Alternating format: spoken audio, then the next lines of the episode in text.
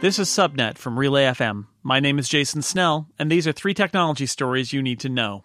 A report by CNBC may have clarified a little bit about Apple's move into subscription video.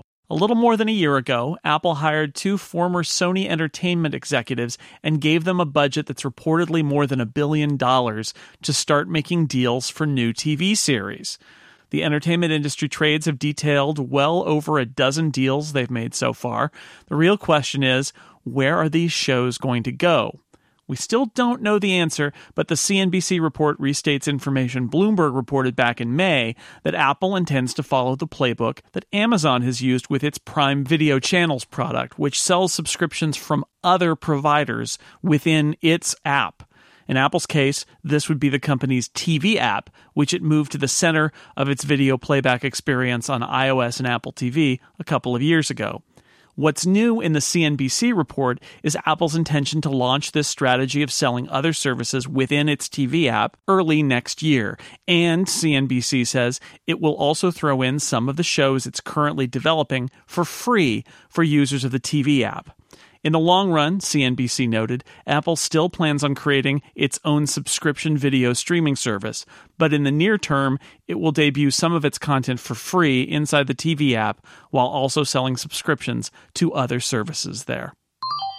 Reuters reported that Amazon had to scrap a tool that filtered the resumes of job applicants. The tool used artificial intelligence techniques to rate candidates from 1 to 5 stars, just like an Amazon product, with a goal to filter out the worst applicants and only send along the best.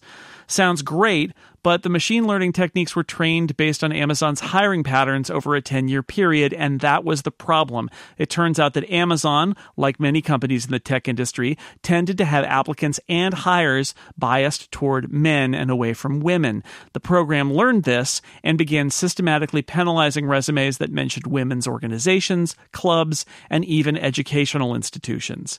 This is the latest example of how our tech industry, which is increasingly reliant on machine learning techniques is discovering that if you train those programs with biased data, you will get a biased result.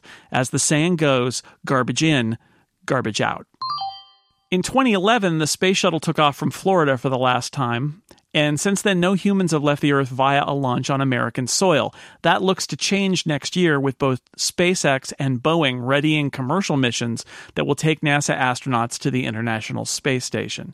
In the meantime, though, NASA's quest for its own next generation crewed rocket continues to be delayed and cost more and more. NASA's Inspector General released a report on Wednesday about the status of the Space Launch System, or SLS.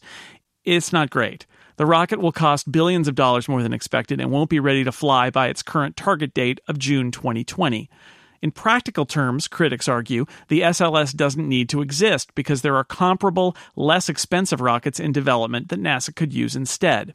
NASA's response is that the SLS will be the most powerful rocket in the world, but it's unclear if NASA really needs that power, and that power will only come when a second version of the SLS arrives at least four years after the first version finally flies.